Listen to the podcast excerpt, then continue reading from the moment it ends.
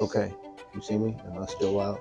Uh, yeah, I see you. You're still loud. Well, your mom is loud. Okay, so I'm going to tell her. no, don't do that. She's German. Welcome back to just talking about the Bible. I'm David Walker. I'm Hiltrude Walker, also known as BB. Oh, I'm Janelle. I'm Paul Rainbow. Right. Today is a special uh special time. We have Paul and Janelle here. They're from our church at uh at harvest time. They come in to uh listen to me ramble. And um, you know, it's a pleasure to be with them. I never told Paul this personally, but I deeply admire and look up to Paul. Paul's knowledge on Christ and Paul's knowledge on just the Bible itself and the many different books he has read, his understanding is just so unbelievable. And at my age, I'm just shocked that he can remember it all. Because I have a problem with my memory. I can't remember what I had for dinner. And Paul cooked it. Anyway, so uh and Janelle, it's impossible to hang out with her and not feel like a heathen because her praise is all over the place. Oh, I mean, when she praises the Lord, when she talks, she is just, you know, you better strap on your Jesus boots because hers is made for stomp for for stomping. Okay, she'll stomp that devil right out of you. Mhm. And so don't don't play around around her. And we are so blessed to not only have them in the congregations, but to be able to call them our friends. And today's topic is going to be on prayer. Prayer is very important. Okay, so prayer to me is the essential thing that we have to get in touch with God. Uh, we are spiritual beings living a carnal existence. And the more we get in touch with the spiritual side of things, the less regrets, the less heartache, the less troubles that we will find ourselves in. Don't get me wrong, you'll always have trouble, but it won't be as bad as long as you have God. And I think people misunderstand prayer and people misunderstand what praying means. We have become so numb to the words, I'll pray for you due to politics, due to every time there's a school shooting, they just say, oh, prayers and, and well wishes, and they just going about their business. They ain't praying for you. They ain't even think about praying for you. It's just something that people say without doing. Because if they knew the power of prayer and they would actually go to God on people's behalf, I believe the world would be a better place. I have a cousin uh, who she was born and raised Jehovah Witness, but you know she was always trying to get a. I feel she was trying to get a dig at me when she would say, uh, "Yeah, you know, I got a friend, and uh, every time I say, yeah, I pray for you,' he'll say, oh, so you're doing nothing.' Like, what do you mean nothing? Oh, you're praying for me, which means you ain't doing nothing. I can't tell you how much that fries my chicken because if you think prayer is nothing, it's because your understanding is lacking. Because you, it's like the devil and the world has such a deep stronghold on your mind not to understand the fact that prayer is powerful mm-hmm. if done correctly, if done at all. It's not a, it's not a wish. It's not just a fantasy. It's not just something you just think about. Prayer done right, getting rid of yourself, asking God for guidance, asking God for wisdom, asking God for understanding through prayer is one of the most powerful things you can ever do. Because if you ever just done something driving down the street, an idea just pop into your mind. It's like, where did that come from? That came from God. Here's the kicker. You can have that more often in your life if you embrace that. But if all you are worried about is the world and how you look to other people and how people are experiencing you and how, uh, you know, you're going to fit in, you're easing God out of your life. And the more you do that, the more you can't understand people like me, like my wife and Paul and Janelle and the rest of the church people who are actually taking it serious because you are too rooted in man's system. Man's system will tell you that prayer is not necessary. It doesn't mean anything. It doesn't do anything. But that is coming from a mindset of somebody who has not experienced the Holy Spirit, who has not experienced true touch and blessing from the Lord. God has blessed me so much. He took things from me that I wasn't even asking him to take from me. And when you have those experiences and encounters, it just touches you. And when you're going through a death in a family, when you're going through being homeless, when you're going through, you know, having a hard time at the job, if you don't think prayer changes things, I just feel sorry for you because you will never solve a problem under your own power. You're either going to make it worse or you're just going to kick that can down the road. Only God will give you the true experience and wisdom to understand what needs to be done. When I think about prayer, I used to be confused about it. I used to think it I used to think it took like an extremely close walk with God, um, getting down in sackcloth and ashes, ashes, so to speak, where you're just, I don't know. I just, I was like, the regular everyday people can't pray. And if they do, it doesn't go anywhere because you're not, you didn't jump through all the hoops to reach that certain um, status to pray. Like that was for special people.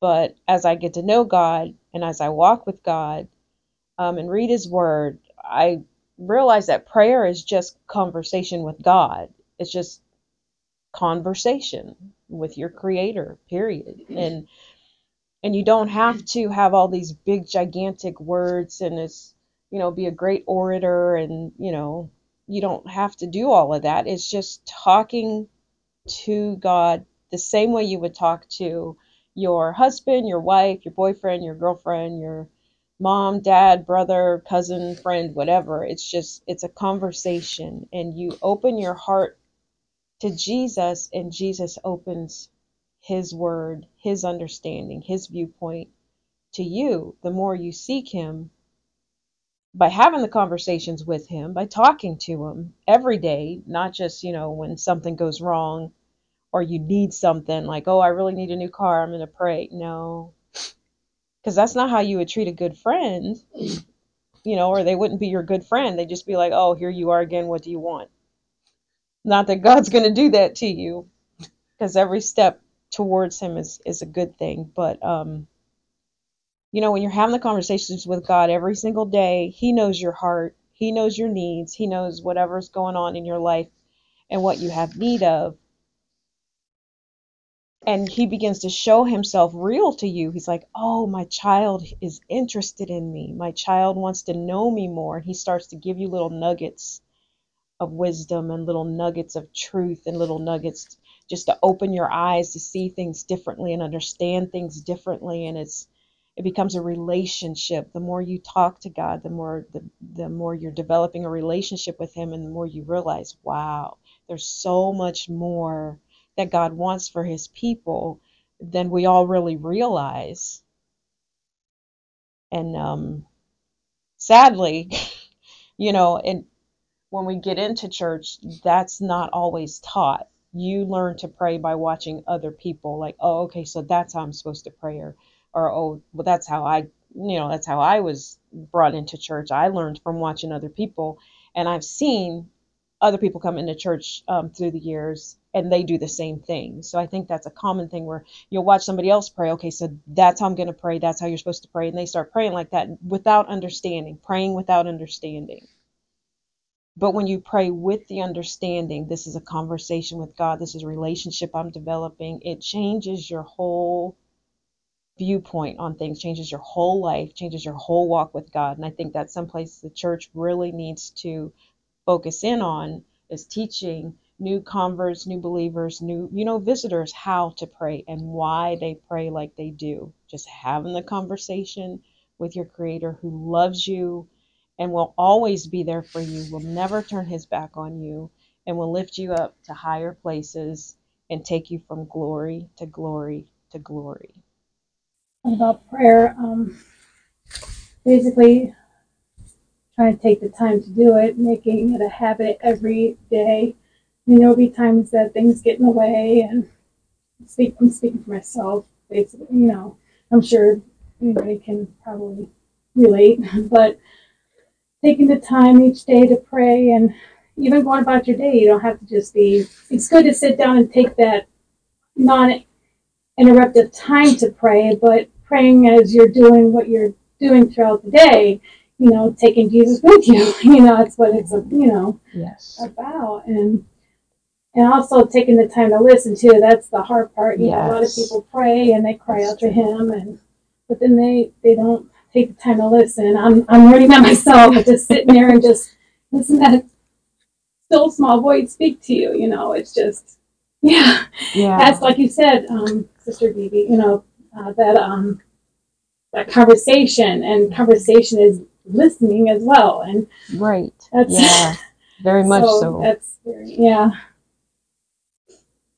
That's part of that relationship, you know. He, he wants us to hear him too, you know. He loves listening to us, but just listening to that still small voice, amazing. Yes. Praise. Absolutely. That's all I have.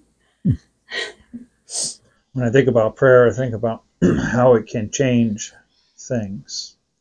You know, when if Adam and Eve had stopped and prayed Right? before taking the bite of their own volition and asked what God wanted them to do, where would the world be today?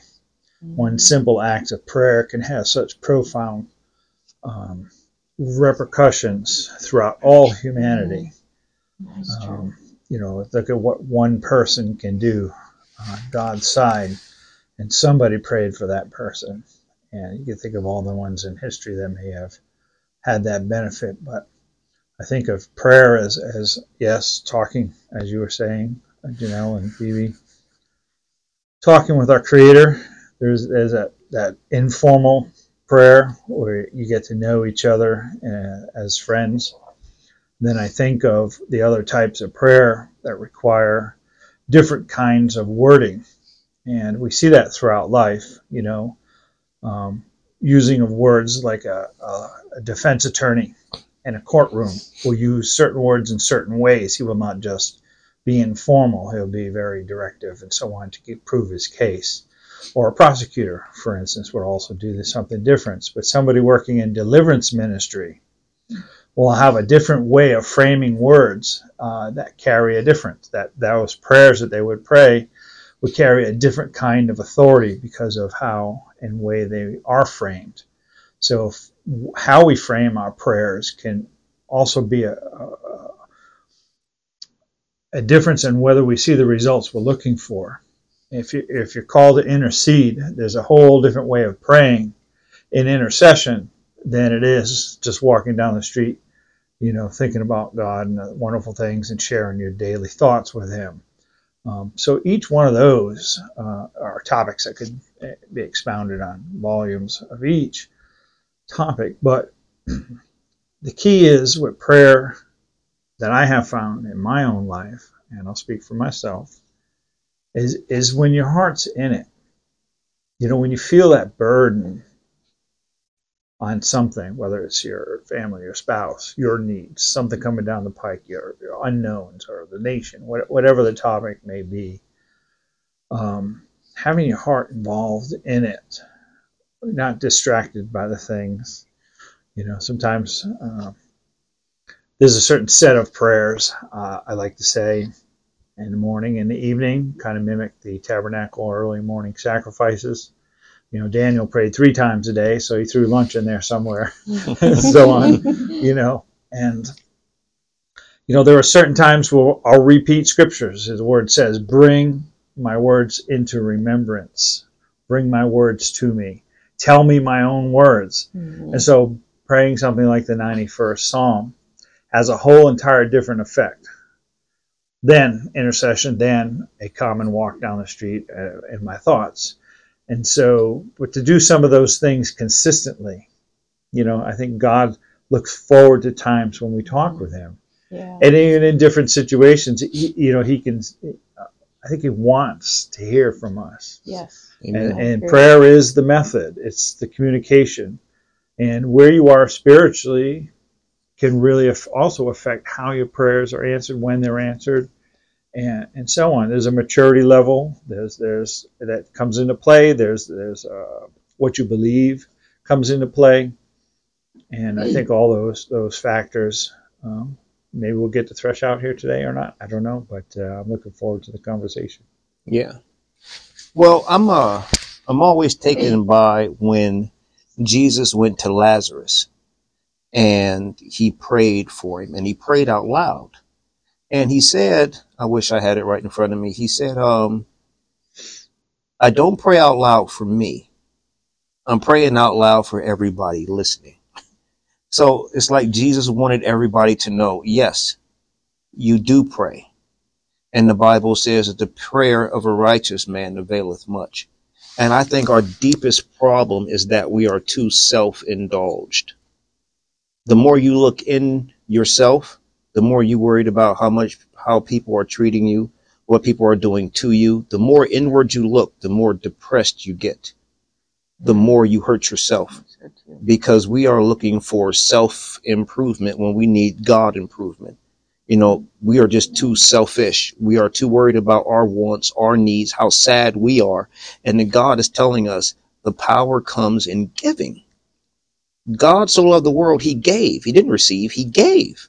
And when we are in our pity parties and when we are sulking and when we are just, you know, beside ourselves, that's because we are too in ourselves. And if we are in Christ Jesus, that's when we will find more freedom. And the more you pray, the more you solidify a relationship between you and God. Because, like, to me, when you pray and fast, it's kind of like there's a spiritual bank account for your prayers and your fasting. Mm, And fasting is a different story, but it's still necessary. And sometimes when you need and you pray, not that God is a genie in the bottle that's just going to give you your whims and your wishes because it doesn't work that way. But when you need the Lord and you pray and you look at that spiritual bank account balance and it's on zero, and you look at that spiritual uh, fasting balance and it's on zero, and you're hollering out to God, guess what? Even with that, He may still heal you, hear you, and bless you. But the better um, but the better relationship that you have with him, the more likely uh, you probably won't even find yourself in the situation that you found yourself in because God would have led you a different way. We have a bad tendency only to want to call on God when everything is bad. And uh, if we call on God when things are good, we probably have less bad times because that's how powerful our walk with God is. And you can't have a walk with God without prayer. people um, are often if they, when they go to try to prayer they're afraid because they don't know either they don't know how to pray but they also uh, they're afraid of god because they don't know god and so there's you know it, it requires you know to be um, finding the ways or or helping someone to to um, find the ways that will help them to um, to um, to um, to take that next step to really become connected to Jesus. Yes, because it's a process. It really is. It's a process. I mean, uh, if you think about the people that you are friends with, it's like as often as you call them, it's be like sending out a prayer almost, you know. And the more you call and talk to somebody, the closer you are. Sometimes they know you need them even before you need them because y'all are just that connected. And a relationship is just that. It's like uh, when Jesus' mother told him, "Hey, ain't nobody got nothing to drink at this party. Get to it." And Jesus said, "My favorite line." He said, "Woman, it ain't my time to do nothing." And guess what?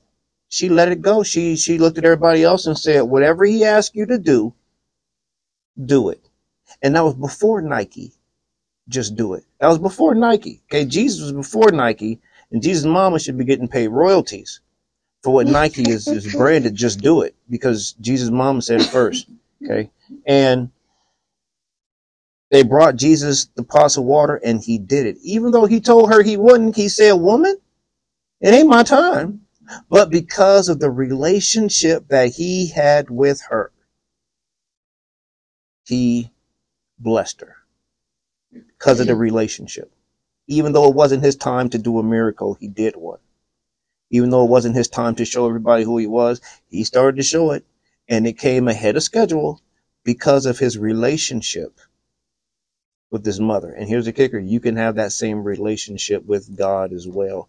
Because I don't know about y'all, but the people that I work with, half of them, light is on, ain't nobody home. The other half, the elevator's going up and ain't nobody in it. The other half French fries short of a Happy Meal. The other half they left the burger out and the fries. You got to go back because all they gave you is a little toy. So you need prayer to get through these things. I remember when I first started my job, I didn't care about what job I was on. I would always look at the schedule because on the weekend I had to pray and get ready for whoever it is I had to work with. I needed prayer to get through working with certain people. Seriously. And I didn't realize at the time that's what I was doing. But when you look at something and you go into meditation and you just try to take a deep breath, calm yourself, you are praying to God for some answers, for some insight, for some, you know, the best thing to do is pray and ask God to go before you, to clear the path, to clear the way. And then you get to work and you found out the person you don't like the most called off. Thank you, Jesus. That's Yeah. funny. The other thing is with prayer um, that I don't think a lot of people realize um, going in um, is it's not bound by the. I don't want to get all sci-fi, but it's not bound by the time-space continuum. You know what I mean? Oh, you coming on to me?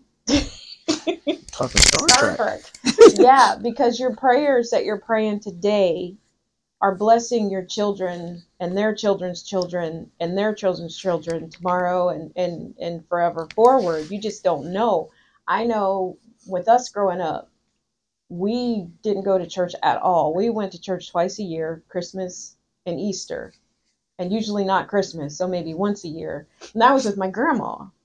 And we were, I mean, you talk about heathen as far as children go. You ain't right. Oh my lord, we were the worst. We would we would chase each other around, yelling and Mhm. screaming because we weren't watched very much. No, and, and don't forget climbing under the pews too. Yeah, Everybody well, do that. Shoot. Well, no, there was no pews. Yeah. There was not. There was no church. Period. Really? There was no church. There was no church. you kidding? I'm not. And and we had.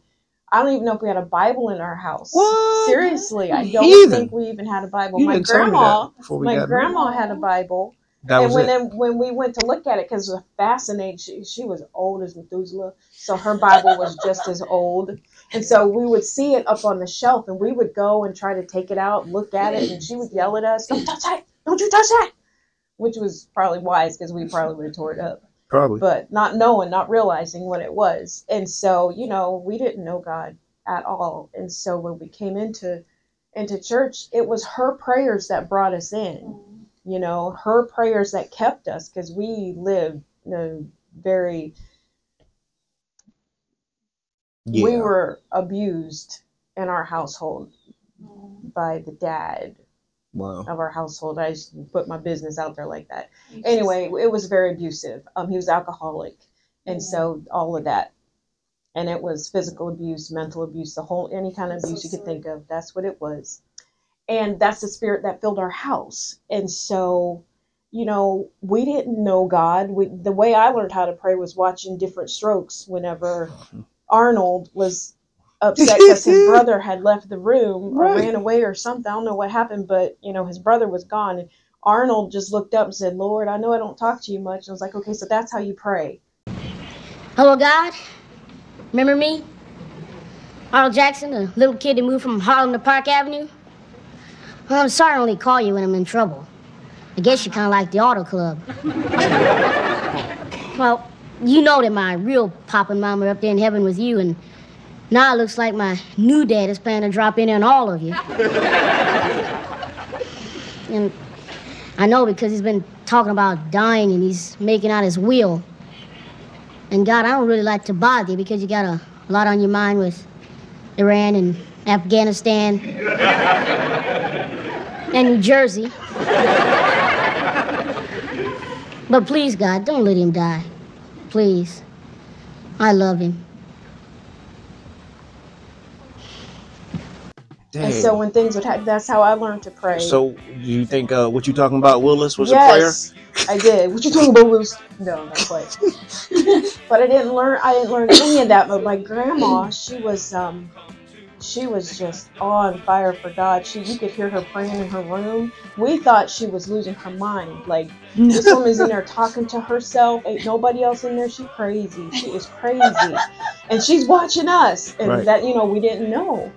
And she was always going to church. She was always going to the center, helping people. Call it the center. That was where the um the seniors went. She would go and help the seniors and um with whatever.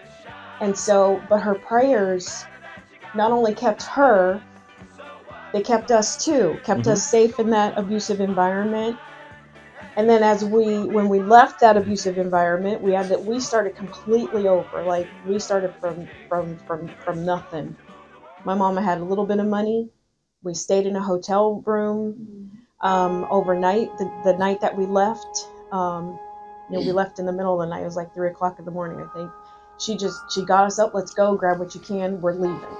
And so we did. You know, I grabbed my little stuffy. My brothers grabbed a pillow, whatever, and we stayed in a hotel room, motel room, that night. And then the next day, she looked for another hotel to go to, and we stayed in that hotel for about a week. And then, and she was just kind of going wherever the current would take her. And finally, we got a house um, that she rented for a little while.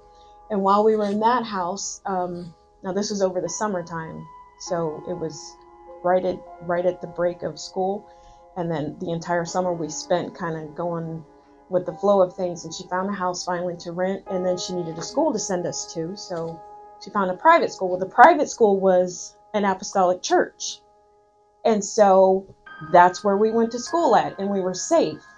Um, she was trying to keep us away from, you know, the violence because my my dad at the time was like looking for us and threatening and all this other shit. It was bad. It was a bad situation. So she tried to hide us from that. Wow. And so we went to the private school. We Can't find us anywhere. The private school was off the off the grid, so to speak. And um, while we're going to the private school, um, part of the uh, privileges that you could get were increased by going to church, going to a church service. So if you want extra privileges, go to a church service. So we started going to church just for the privileges. So we thought, and next thing you know, um, we're going to the altar and praying for this thing called the Holy Ghost. And the next thing you know, we're getting baptized in Jesus' name.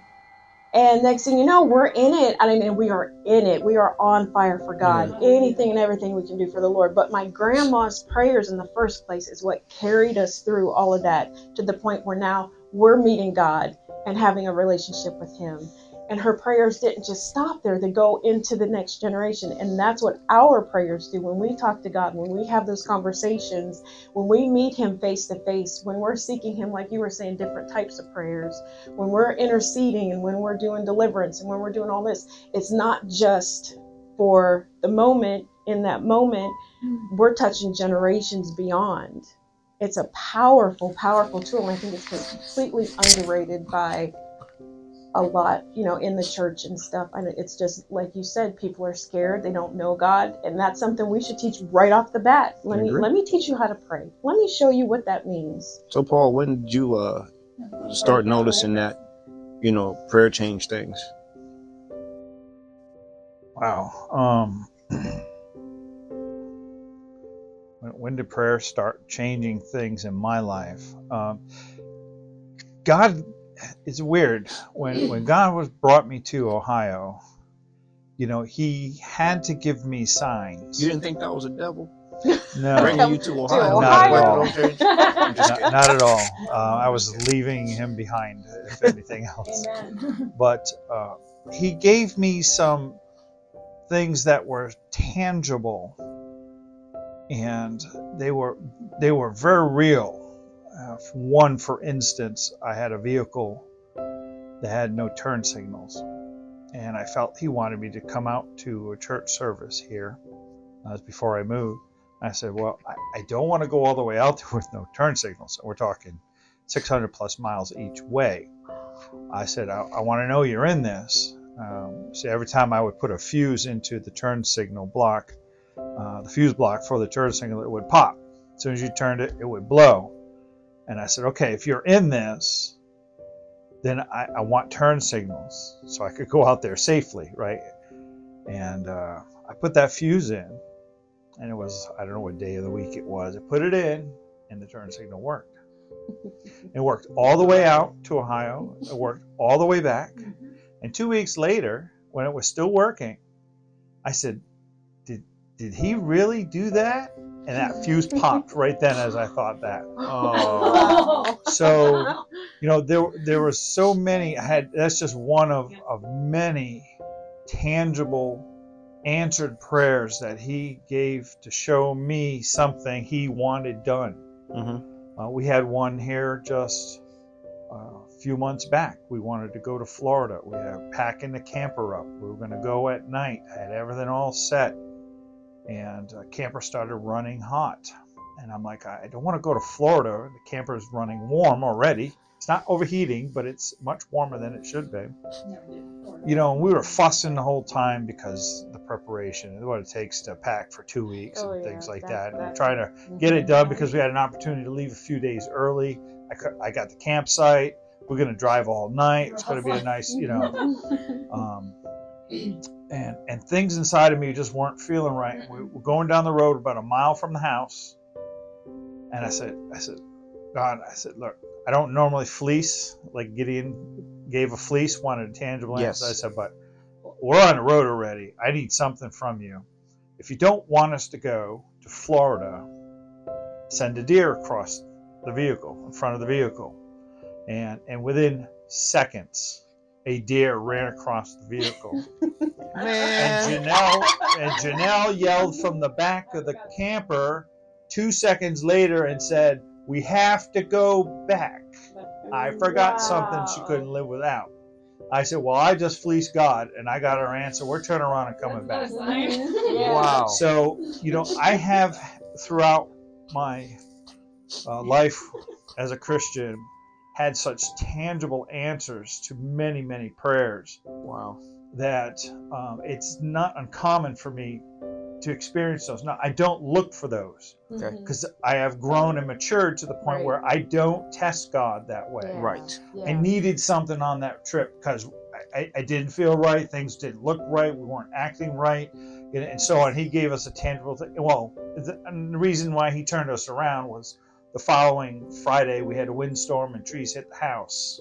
Oh. Mm. All right. So if we were not here, we would have been in Florida, had to turn around, come all the way back, and so on and so forth. There was other things that, that Wow. came into play there. So he really spared us a lot of wasted time and money um, um, on that.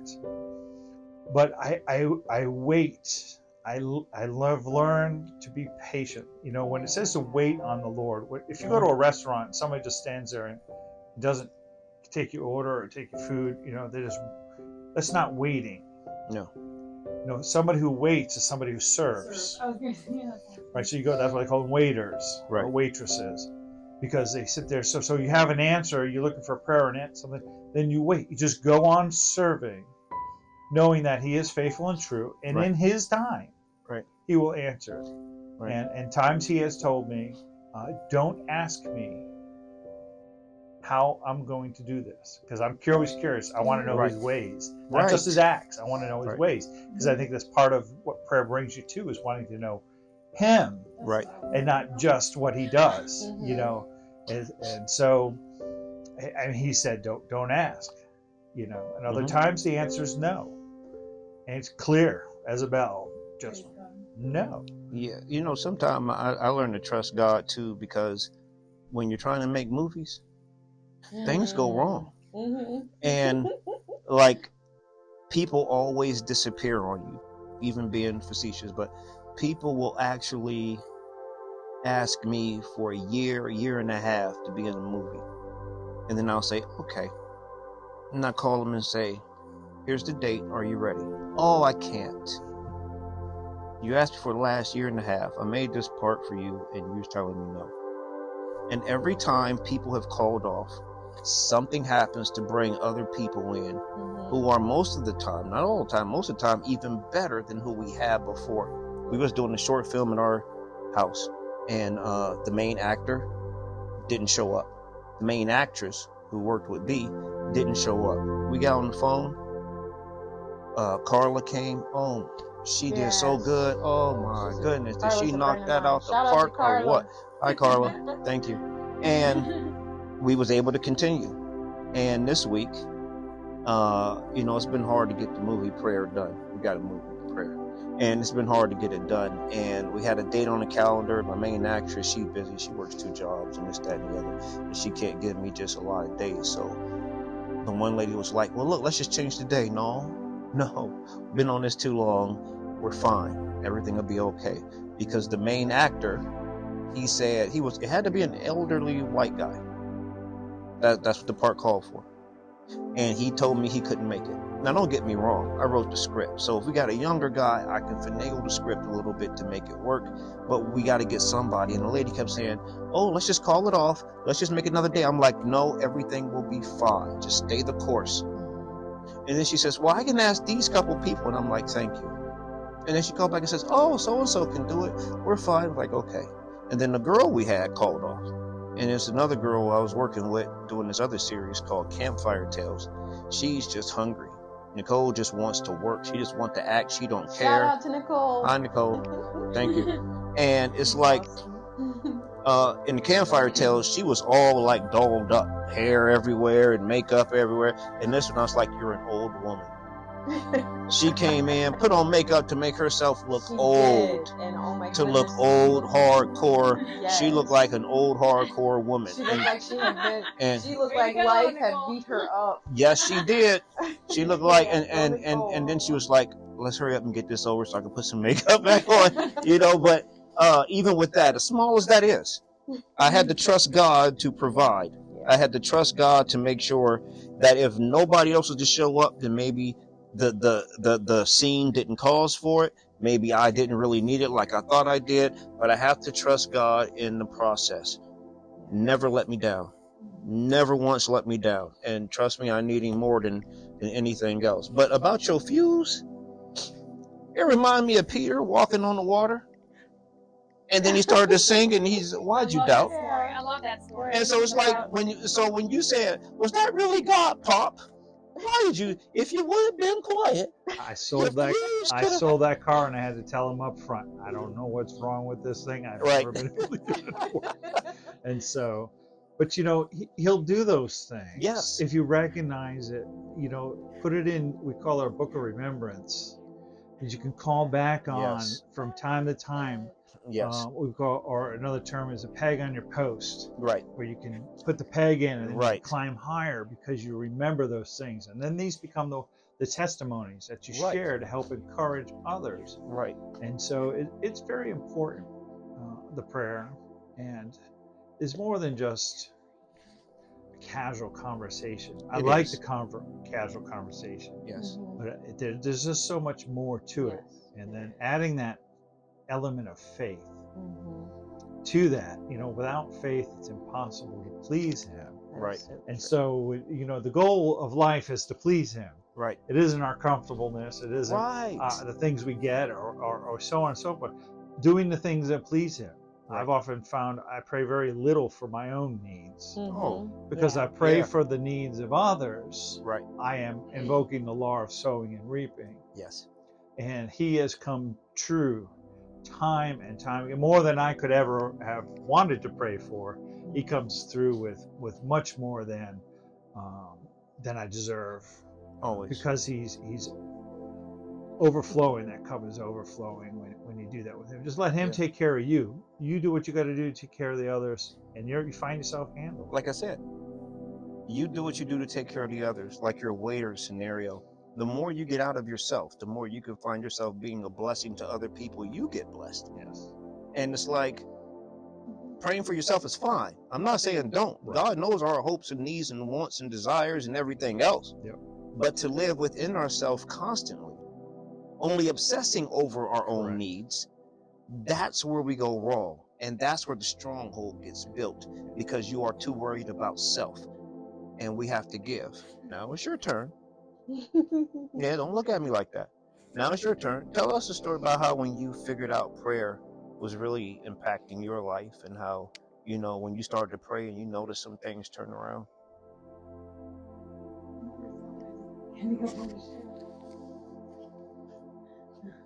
Well, you prayed for uh, about the kids receiving the Spirit, and you're seeing results. I know I got some. I just can't. Oh, My carnal well, mind just doesn't want right. to pick up. well, especially when they slap a microphone on you and say, "Here, start talking." Right Yes. there. But, uh, Go. freeze frame. I mean, freeze brain, not Right. freeze frame. I had lots I did. moments when, when, you know, I was, I knew That's fine. I was reading the, the, um, um, there was, um, something in the, in the paper eh, about this program and I, and I knew, I just knew that God was telling, telling me to go to that. And it was a, it was a time of changing my life, changing my life and started me in the ministry, um, that I, I was, I did for many years. Wow. Yeah. Wow. Yeah, God will talk to you like that too. He will. You know, I just I just gotta quit fighting. And and here's something that happened to me that's hurt my soul to this very moment. I went to the convenience store and uh there was a lady there Oh. and she well I can just talk. She looked like, you know, she'd been through it. Raked over the coals every night and you know, I'm always joking, laughing with people. That's just what I do. And I started talking to her and she cussing up a storm and telling me this, that, and the other. And I was like, So what do you want to be when you grow up? She said, Oh, now she's older. She said, I went to medical school, but then I dated the wrong guy and I did this and I did that. So this is going to happen, that's going to happen. And God told me to witness to her. And I didn't. And it hurt me. It hurt me. I can't tell you the heaviness that befalls on you when God asks you to do something and you don't comply.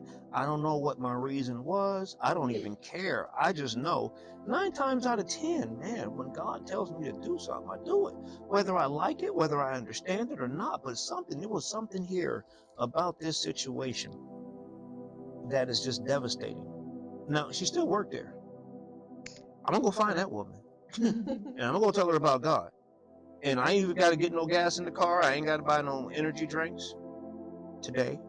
But I'm getting energy drinks in some other time. But I tell you what, when when you don't listen to God, that causes depression. Mm. That causes anxiety. And it's like when people have God calling on them and they don't want to listen and they keep fighting it. And then they wonder why they got such a heaviness on them all the time and they wonder why things just don't get right. It's because they're running from the call. Yeah, and this is just one woman, and I, I have no idea. But man, it the weight of it, you know, maybe I bear more responsibility because of you know God telling me to preach this. People ain't got no problem with that. Telling me to go do this, ain't got no problem with that. But yet this, and it's like you can't just serve God when you feel like it. You can't just do the assignments that sound good to you. you know, good, bad, or ugly. When God gives you an assignment, you have to do it. And God, I am so sorry. I promise you, next time I go to that convenience store, I'm gonna find that lady. I'm gonna ask when she works. I'm gonna jump her in the parking lot, go in the ground, tell Jesus loves you, get saved, and then I'm gonna drive off and hope the cops don't catch me. All right. So we'll be praying for you in Right. that situation. You ain't lying. I have an You ain't experience where lying. the Lord see me through. This one I just think about. This one when I um before I got married to Paul, my previous marriage was a mess. I won't get into all of it, but um I had to of course leave. I was in and out of shelters a couple of times, but the one time last time before the divorce I um was in this one shelter. It was a nice one and I was trying to find a know place, an apartment because they were gonna they had a program where they would help cover a lot of the rent and so on and so forth. So the Lord blessed me with a wonderful apartment out here in Hartville. It's like it's beautiful out here because I'm not like you know trying to get out of the city type places. So no offense to those that love the city, but yeah, it was just you know it was a total answer to prayer. It's like it's beautiful out here, so that was a real answer to prayer right there. You know, um, I had a friend who uh, who came to an apostolic church, and you know, it was a trip because I'm not used to praying out loud. Okay, and when the first time I went to an apostolic church, he stood up and he said, "Let's pray," and everybody started praying. And I'm thinking, don't y'all use your inside voice? Why y'all? Y'all should be quiet when that man is up there trying to pray. That's ignorant. Ignorant. What's wrong with y'all? And I'm standing there and everybody's praying, speaking in tongues, and I'm like, oh man. Corporate prayer. Yeah, I uh I watch bad movies that start like this. Since I'm the only one that ain't talking, they're gonna throw me in the pot and have dark meat for their lunch or whatever. That's Dark wrong. meat. It is. Well, you know, dark meat is better. Thank.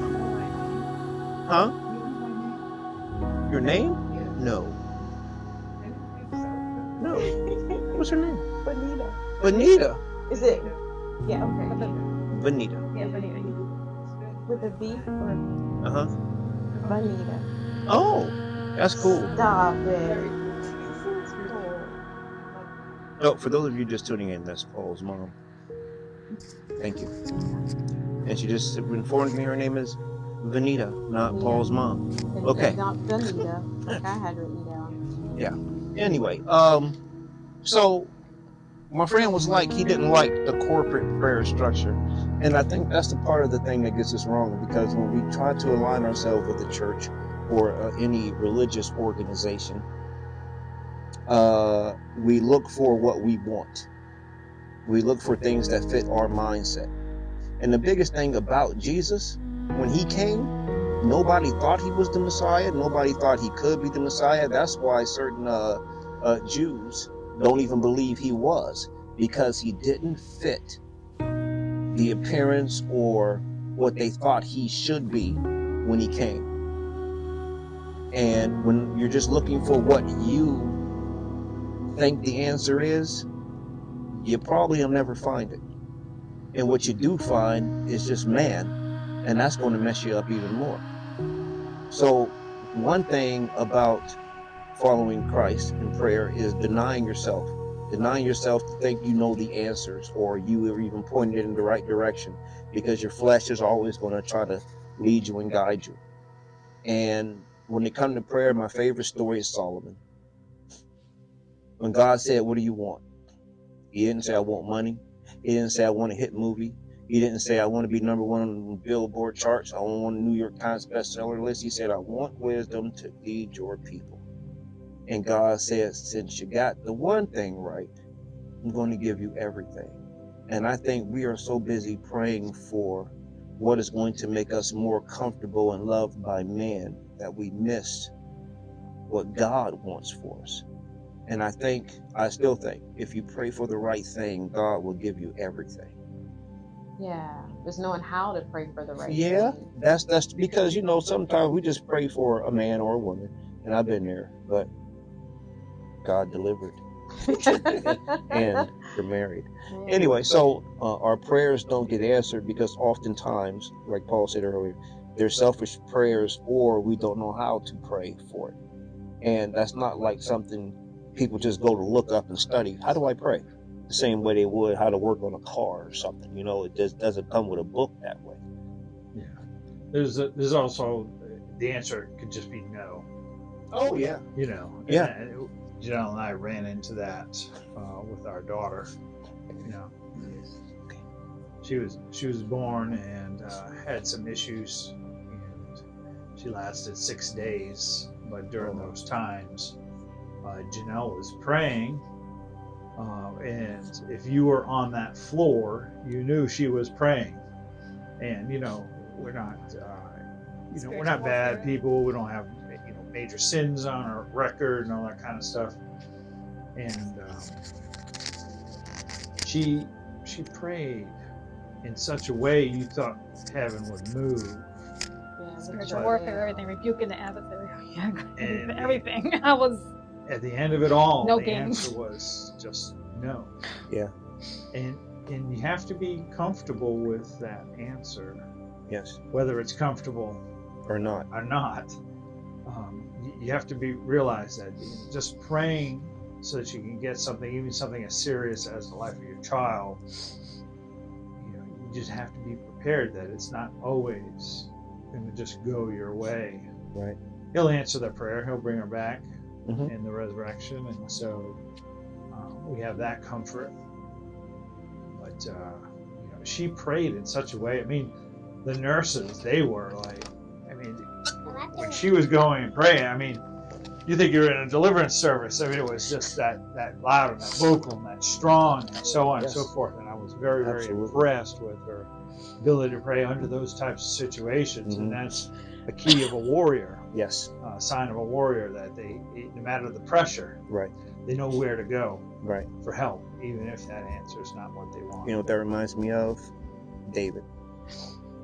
When he was praying for his child, and God said no. And he had to be okay with that. And they said he was on the ground praying, I mean, just going off, saying, God, please change your mind. He was praying. And God said no. And when it was over, he got up, dusted himself off, washed off his face, and he went right back to praying and he went right back to serving the Lord because he realized just because God said no, I mean, he had another child, which would be Solomon, which would be, you know, the one who took over as king and everything, because King David loved the ladies. Okay, but he wanted that child. Mm. He did all the stuff that who they went through with that was just uh, crazy. But it's hard. It's very, very hard to be comfortable hearing no. Exactly. That is is is, is gut wrenching. Yes. But that's how you get closer to Christ. We was talking earlier about suffering. How does suffering bring you closer? Being without, uh, you know, the comforts of life, and starving it, the starving the body of what it wants, and and everything. That's what makes you grow. My biggest time growing was when I got divorced. I was like in exile. Okay, I was in exile, and and it's like I spent more time alone than ever before. Okay, I spent more time. I mean, you know me to be a talkaholic, cracking jokes every five. I wasn't that at all. And the craziest thing I said once I got divorced was, I can't wait to get married again because I understand where I went wrong. Marriage is great. I just married the wrong person. Mm-hmm. That's what I knew. And then it was a process of God working with me, leading me from that point forward. But it, everything had to be stripped away from me in order for me to see appropriately, so to speak, without all the human filters that we put over our lives and see things the way that we want to, what we think will work, and everything else. That was the best time. I was like homeless for a year. And as crazy as it sounds, it was the best thing for me. I think one King David who said it was good for me that I have been afflicted. And that affliction is when you learn, is when you grow, even though you don't want it, even though you would trade anything for it. But man, your your walk with God, that foundation that it sets, because it's like stripping away everything the world told you you were, you thought you were, and you was like it, it didn't mean anything and now I'm starting over on this journey with God because we want God to work with us where we are and mm-hmm. just keep building forward. And God said, No, there is a serious flaw in your foundation. If we keep building, it's just a matter of time before everything collapses onto itself. So we have to go through, even though you think these micro fractures in this foundation is good enough to stand on, mm. when the waves of life hit, Amen. when the storms come, that micro fracture is just enough to shatter everything. Can we please make that right? Yes. And we often don't want it to. We often just want to say, God, I understand, but this is just a small fracture. We can build on this. God said, but you can't handle everything that I want to give you because a blessing feels like a curse most of the time. Yeah. Okay. I'm, I'm just, I'm done. It's Right. funny you said because I was thinking about the same thing about that's why it, it's it's very very crucial to have that relationship with Jesus. While while the times are oh, per se okay before another storm will come because if that foundation is like you said unstable, it's, it's funny you were saying it because the thought was going through my head too. Like the example we were talking about about us losing our child. A lot of people, if you don't have that solid foundation and that relationship with the Lord, something going through that hard time of losing a child a lot of people turn their backs on the Lord, say, Wow, okay, you didn't answer my prayer. I cried. I did everything. You, you still said no. I'm done. I'm done. But praise God, I could not do that because I know God is still good. Right. Even though I went through that hard time, excuse me for getting weepy, but No, it's just the way it is. If I didn't have Jesus, hmm I could have just put my hands up and say, I'm done with the Lord. But I can't. Because he, he knows best. Even though it's so hard to go through that, he knows why the all the answers of why it is the way it is, you know. So Yeah. So it's very important to have that foundation so you can still hang on to Jesus mm-hmm. because he's there even though it may seem like he's not, but he's walking there Right. like that foot footsteps in the sand, that that, that Yes. wonderful poem. It's like, where are you, Lord? But yet it was through there he was carrying you. right. So. Yeah, and I think oftentimes we get so blinded, and, and and like you said, most people who I talk to, um, who are no longer following Christ, is because there was a death in the family of some sort, a mom, Excuse a dad, a sister, a brother, a spouse, and it's like, where's God? Where's God? But I'm like God gave you that gift, Amen. hmm and would you say you would rather have not had it at all than the short time that you did? Because we all got a short time here. It feels like eternity, especially when things is bad. it feels like an eternity, but it's not. It's not. And if we are not having that relationship with Christ, a true one, because if you say I'm not following God because my mom died, my dad died. Oh, so let me let me get this straight. Nothing happened to you that didn't happen to every other person in the known universe, galaxy, and the space-time continuum in Star Trek, Right. Star Wars, and Planet of the Apes. Well, it happened in all of them, but yet now there's no God because what happened to you happened to everything and everybody else. Really? then you never really served God in the first place. You was only serving your genie in the bottle that you thought you rub it just right on a Tuesday, it'll come through for you.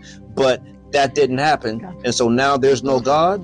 No, that's not. You gotta be kidding me. You never worshipped in the first place Right. if that's all you had to do, if something that small was enough to shake your whole foundation, I gotta I gotta question whether you even have faith to begin with or not.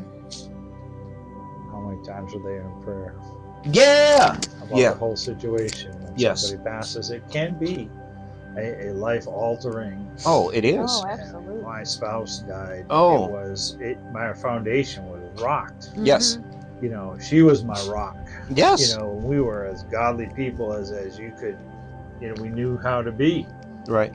and uh, and we were supposed to do ministry. We were supposed to have all these plans and these things. We had just got in this house where we had room to have people and, and their own bathroom, you know, because we had a small place with, with one bathroom. It was run down, and you know I was embarrassed for the whole thing. But um, you did use what you had, and that's what we were using. Now we had a bigger place. I mean, a lot. We were anticipating things to just keep moving for Right. him and then have have her just taken away like that i found you know i found it different because at times i would pray and i wouldn't hear him i don't know how you hear Yeah. his voice maybe that's a good thing to, to share here that because communication prayer is supposed to be a communication Right. that's two way that's not just one way Mhm.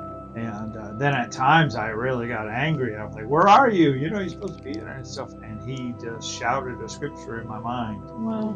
and I was I looked it up, and it was exactly what I needed to hear. Wow. You know, and he just shouted. He didn't he didn't say a lot of words to me, which I was surprised. I expected, you know, but I was in a test. I think I was Yes. in a test. Yes. You know, and and when a student's in a test, the teacher's very quiet. I love Right. that. you know, I mean, we got that from a movie, but it's so true. I love that statement. Um, Me too.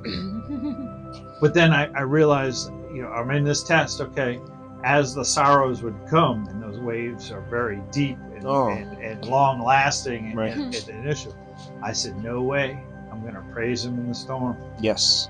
you Amen. know, and I lifted up a praise and a prayer Right. every time that came. And I said, I'm, I, it, nowhere else could your prayers or your praise mean more than when you're in the midst of a trial. Amen. I never threw him away. I never said, Why'd you do that? I don't even question. I don't even ask why. It's not my business. Right. Right. It's, not my business to know Ain't why that he something? does what he does. That's faith. if he wants to share it, that's fine. I'm here. That's But faith. um, either way, he's still my God. you know, that's where I'm trying to get to. And a lot of times, even early on in life, you know, uh, growing up with Crohn's disease ain't fun at all, especially when it was like in full bloom. I have learned to just disassociate myself with it. I divorce myself from me. It's not easy. But over time, the longer you do it, the better you get at it. So bad things happen all the time. I just try to divorce myself from it. I don't look at it as, you know, I got everything in my universe into this. And don't get me wrong, I hurt and I cry and I bleed and I do everything else everybody else do. But in the end, I try to disassociate myself just so I can move on. So that's why I'm always big on when I say deny yourself, deny yourself the reason to know why. And once you do that, it's easier to accept because whatever problem you have, somebody else got it too. If you say, man, every time I wake up on a Thursday, my knee hurt, you Google that. And you're going to have a half a billion people saying every day I wake up and my knee hurts on a, on a certain day. And, and you'd be shocked at how many people go through the same thing you do. And the reason why it hurts us is because we always feel like we're the only ones going through it. Nobody else understands my pain. And you're right, but other people do go through it. Mm-hmm. You may be special, but you ain't that special. Okay, you're going through it on your own, but everybody else you can think of has went through it too. So when when I pray and things don't go my way and things get taken from me and things, you know, uh, Steve Jobs in one of his speeches said, you can only connect the dots looking backwards. You can't connect them looking forwards. Meaning, we don't know what's next. But then when you look back and you say, oh, if that didn't happen, then this never could. And if that didn't happen, this couldn't happen. Yeah. And so every time I deny myself, I'm saying that's just another dot. I don't know why it's there, but when I play connect the dots five years from now, it's going to form a picture. It's going to form a direction for me to go. And uh, even though it's painful, and you know, you're human, so you're going to feel it. You're human. You know, so don't tell me, well, I don't care. You do. That's why you got to say you don't care because you know you care. You're trying to talk yourself out of it. And you can all the time. well, yes, sometimes. I, will- Sometimes. I will have to admit though, I lost, you know, my daughter and everything. Um, I'm, thank God, of course, like I said, I never turn my back on the Lord. I love the Lord and all this, but I have to admit though, I have probably wondered why or get disappointed. That's just our nature of things. It's Yes. just our human nature. We question, you know, it's just, but I have been disappointed. But then after, when I get disappointed, I always try to, like they say, the battlefield's in the mind. It's like, he knows best. He knows why. So and that's what I, I tell myself. You know what that reminds me of? John the Baptist. John the Baptist, he got put in jail.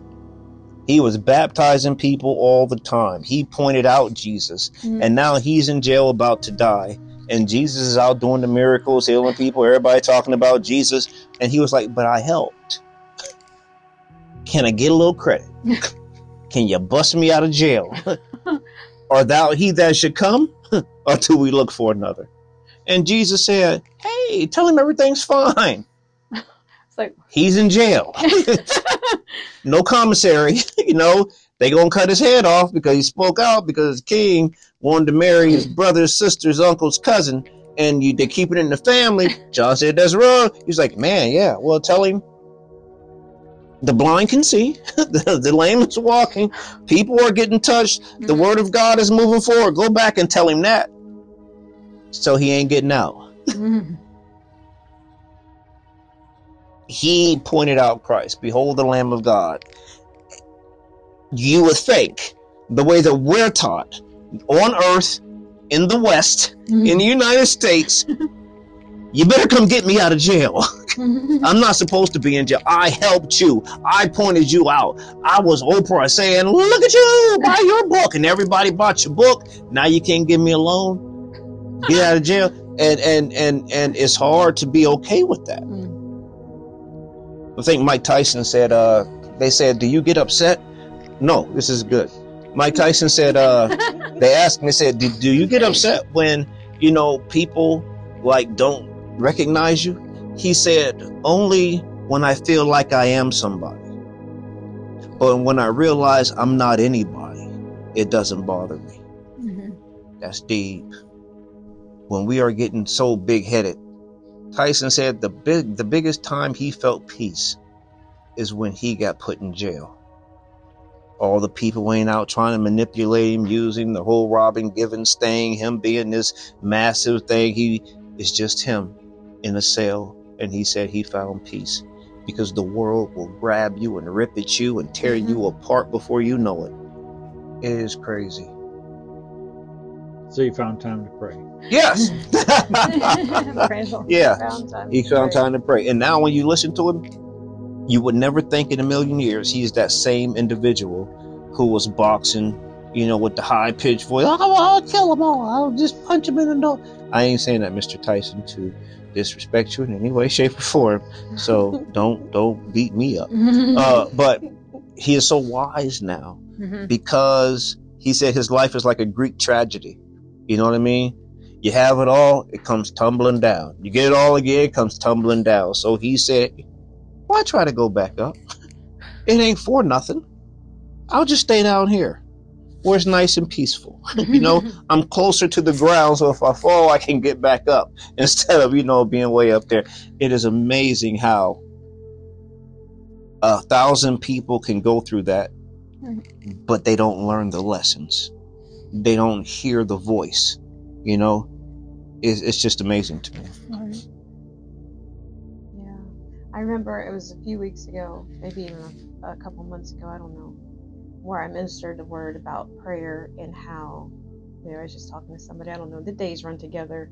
Anyway, um, talking about prayer and how you feel like God doesn't hear you, or you feel like you're just your prayers hit the ceiling and fall back down, so to speak. And and I was trying to pray um, with a prayer group. It's an online prayer group, and I was trying to pray with them, and you know they're all speaking in tongues and praying regular, you know, interceding, and all this stuff was going forward. And I'm sitting there, I'm like, Lord, I don't even feel you. Like, what's the what's going on here? And then I try to pray again, and still nothing. I was like, well, I'm just gonna wait, and I'll pray later, because obviously nothing. I don't know. Maybe God's mad at me. Maybe I did something wrong. Maybe there's sin somewhere I need to repent of that I'm not. I'm just gonna wait.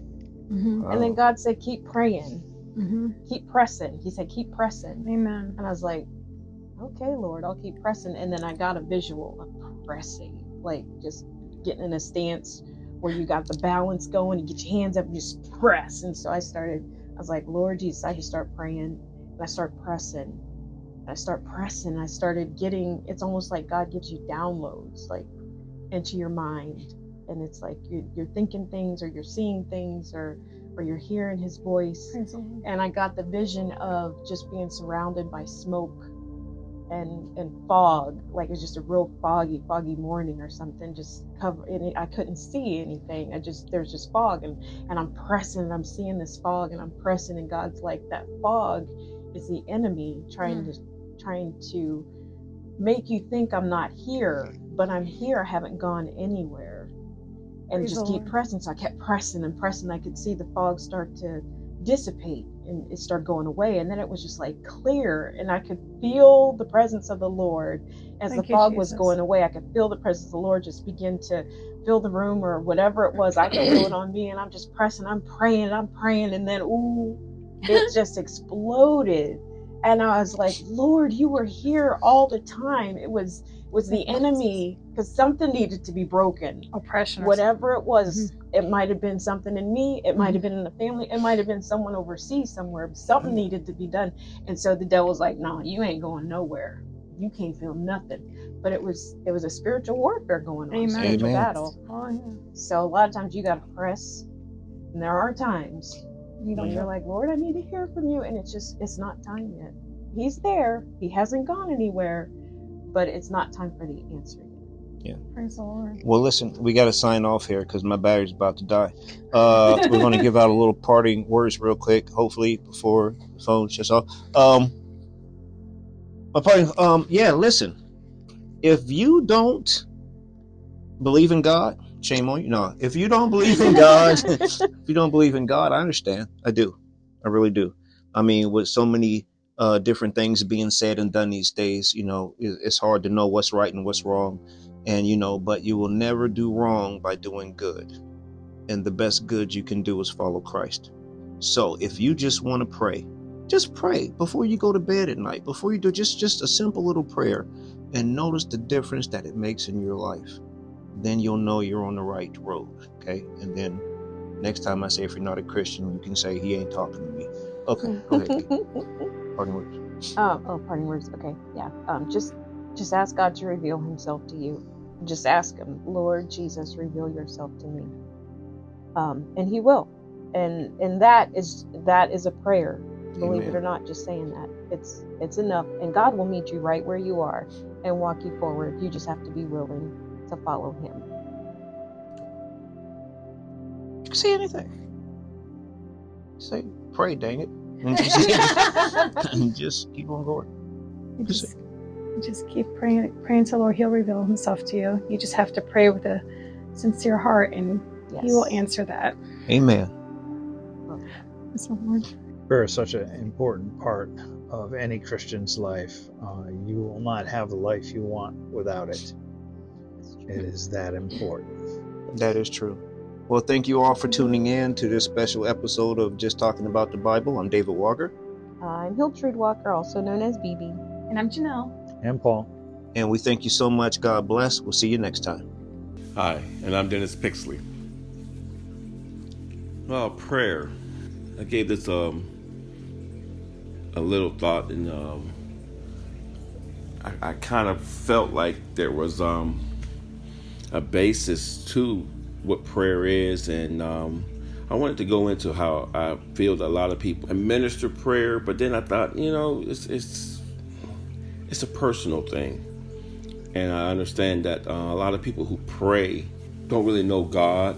Not everybody is uh, uh, fully believing in God and His salvation plan. So when I when I looked at this, I felt like as if prayer had to be better understood by who the one who we are supposed to be praying to. So um, when I looked it up, I uh, it took me back to um, Matthew chapter 6 and part of chapter 7. And that he gave us a blueprint of how we ought to pray. It was simple, yet the, comp- the complexities of it is in the wording in which he said. When we pray, we ought not to be outspoken with it out in the open. You know, we, we should pretty much go to our secret closet and pray, you know, to the Father, shut the door, you know, and pray in secret. And our Father that sees in secret shall reward us openly. That's uh, verse 6. After this manner, to pray, and I'm going to go over it. Our Father, which art in heaven, uh, hallowed be thy name. I'm in uh, uh, King James, I believe, which is um, pretty much understood by a lot of people. And it says, um, Thy kingdom come, thy will be done in earth as it is in heaven. Give us this day our daily bread, and forgive us our debts as we forgive our debtors. And lead us not into temptation, but deliver us from evil. For thine is the kingdom and the power and the glory forever. Amen. And, and like I said, I might have just repeated that, but understandably so. Chapter 6 gives us a whole breakdown of how this prayer in this manner how how we are relate to God and relate to one another in the prayer. And it starts out when it talks about giving of alms, you know, and, and, and doing it in secret. Not always out there uh, like a well, like some do, you know. You you, you always got to broadcast when you're helping somebody, and a lot of people don't want to be uh, called out. And, and and and he said, in other words, not letting your left hand know what your right hand is doing, you know, because if you're going to help somebody, sometimes the people need the help, but they don't want they don't want to be known to be you know that they that they are in need, and yet it causes embarrassment, and yet you think you're doing something good when technically, hopefully, it's the spirit of God that's moving you to do it. Um, it talks about um, how to fast you know, and, and, understandably so. The reason for fasting is to have a better connection with God spiritually, letting go the, the, the ways of this world. So in the fasting part, he don't want you sitting up here looking like like you're like a dried up prune, like you're just sitting there, oh, can you see me suffering for God? He wants us to do so without people even knowing that we're suffering through it. You know, he said, you know, wash your face. You know what I'm saying? When we put a little water on your face, so you know you'll dry out from dehydration a little when you're fasting, when you um, you're not eating, you're not drinking as much. You know, and not to be looking as lowly and and, and, and, and you know and but but but but try to do it with a little uh, joy in the discomfort. And he talks about um, uh, not at, uh, worrying about tomorrow, laying up treasures. You know what I'm saying for tomorrow. You know what I'm saying because when, when you try to understand what God is dealing with us through today, He wants us to be in the moment. But if you're worried about what tomorrow is going to be and what no man has really little or, or, or no control over, that's where your heart is going to be. He wants us to be in the moment so he can use us to be a blessing to people in the moment and not worried about, oh, well, I'm trying to save my life when I should be living my life. You know, because like he like it goes down a little further, says because the light of the body is the eye. You know, and if we're seeking after this world, which is just we might when you understand the so the evil of this world, trying to set up treasures for here when our hope is supposed to be in eternity, which is under His control, then our our, our eyes full of darkness, and uh, we might not see that, but it just that's that's where our heart is, and He wants us to to not to not seek after these things, you know. And it, He talks about no man can serve two masters. Because you're either to love one you're to hate the other. You know, God is is um, understandably so one in which we can have a full trust and and and and comfort in and being the one whom we serve. All good things come from God. And um, he, he I mean, uh, let me if I could real quick go into something real quick because I was just sitting there thinking, I was saying that you know, I was um, I like Star Wars, so I was watching the the, the the, the, new programs that came out in the past year or so, uh, Tales of the Jedi and uh, the, new Ahsoka, Ahsoka, and I was noticing in, in, in certain parts where I, got a better understanding of was supposedly how the Jedi can see, you know.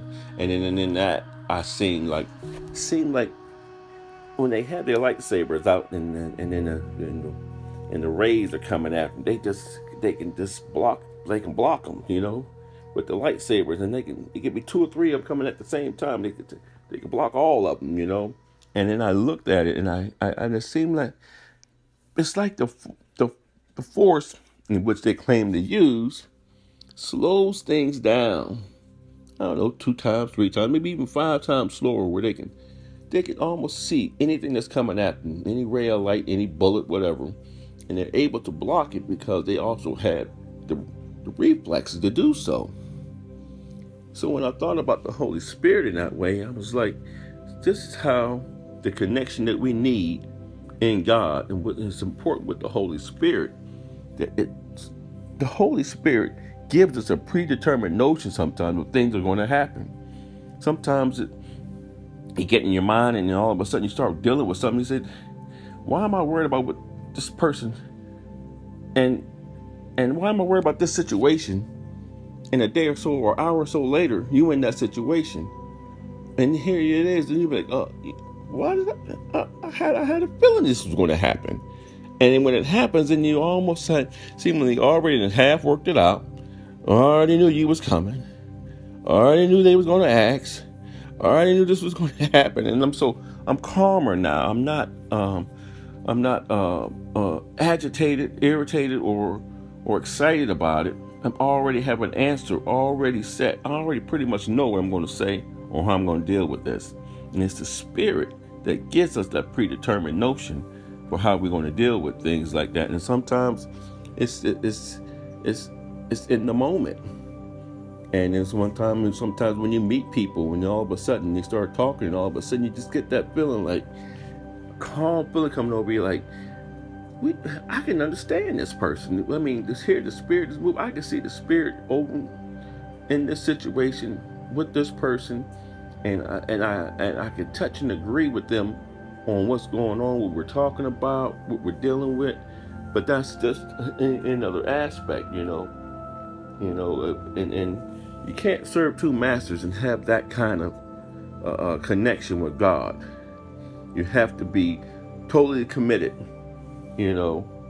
And um, it talks about, um, and I move on to uh, not worrying about what you're going to eat or drink, what clothes you're going to wear, you know. It say, imagine the birds. They don't gather, you know what I'm saying, and they and they, they don't store up, but yet God seems to take care of them on a daily basis. You know, I mean, cause I, I, I've been known to throw bread out there in the backyard. You know what I'm saying? And you know how much we waste food here in America. Did I say that? We do do a lot of wasting here, and um, and how much stuff that we throw out and and it's just stuff that's out there just for the birds to just gather up and you know and, and, and no matter where you may be because it's worldwide i mean especially here and like i said in america we, we, we do we do do a lot of waste and and the birds are always out searching to, from the early morning till uh till uh, uh just before it starts to getting dark you know they're always out looking for something to eat and they generally find what the lord has provided and he talked about the lilies of the field and how the the, the, the, the, grass is adorned with such beauty. You know what I'm saying? So what we worried about what we're going to eat, what we're going to drink, what we're going to wear, when we understand that if we seek the kingdom of God and all his righteousness, all these things will be added unto us. God knows what we need. He knows what we desire. But if we understand that in our prayer that we will seek his kingdom and his righteousness first, he will provide all these things that we need. We don't have to worry about these things. Like I said, isn't our life more than meat and the body more than raiment? And we should try to understand these things. You know, but then he gets into chapter seven. He talks about uh, about uh, judging, how we should not judge one another, and and uh, how we should understand that we all we all have flaws and if we could first remove that, that big plank in our own situation, our own eye, in our own railment, the things that, that, that we seem to trip up on, then it'd be easier for us to understand those little things that, that, that offend us from our brother and our sisters.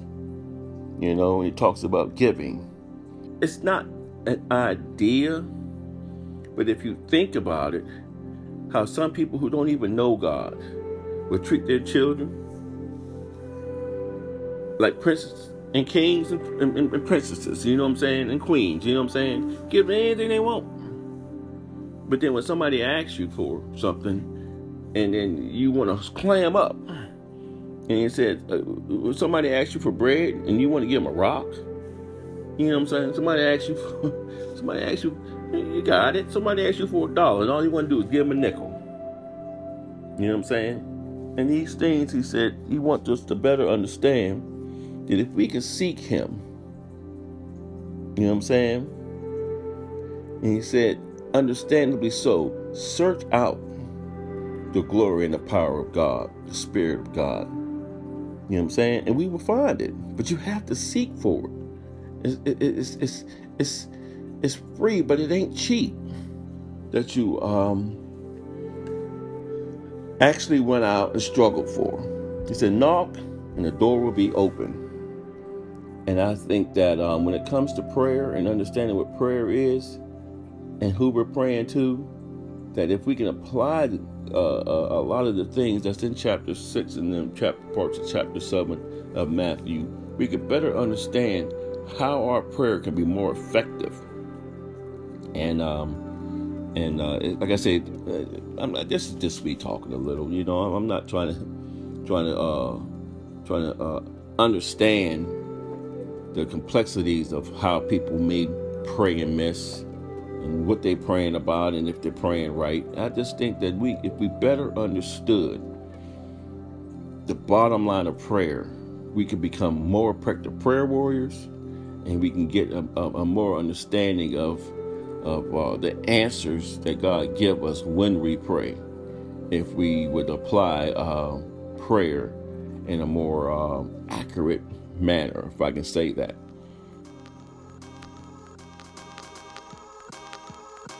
And I'm Dennis Pixley. Lord, I just wanna walk with you. I wanna feel your arm around me when I talk with you. Cause there's so much that I wanna do. But first, I wanna make sure that I honor you. Lord, I just wanna walk with you. I wanna feel your arm around me when I talk with you. Cause there's so much that I wanna do. But first, I wanna make sure that I up screaming, cause I know that this demons coming for me. Hellhounds are at my heel, yet heavens is set before me. But Lord, I'm feeling lonely. The world is pressed against me. I'm starting to get weary, and I need you to convince me that the good that I'm doing is all for your name. Cause if I lift my eyes in hell, I only have me to blame. They taking aim at my frame. The game no longer feels me. The streets said if I come back, they gon' make sure that they kill me.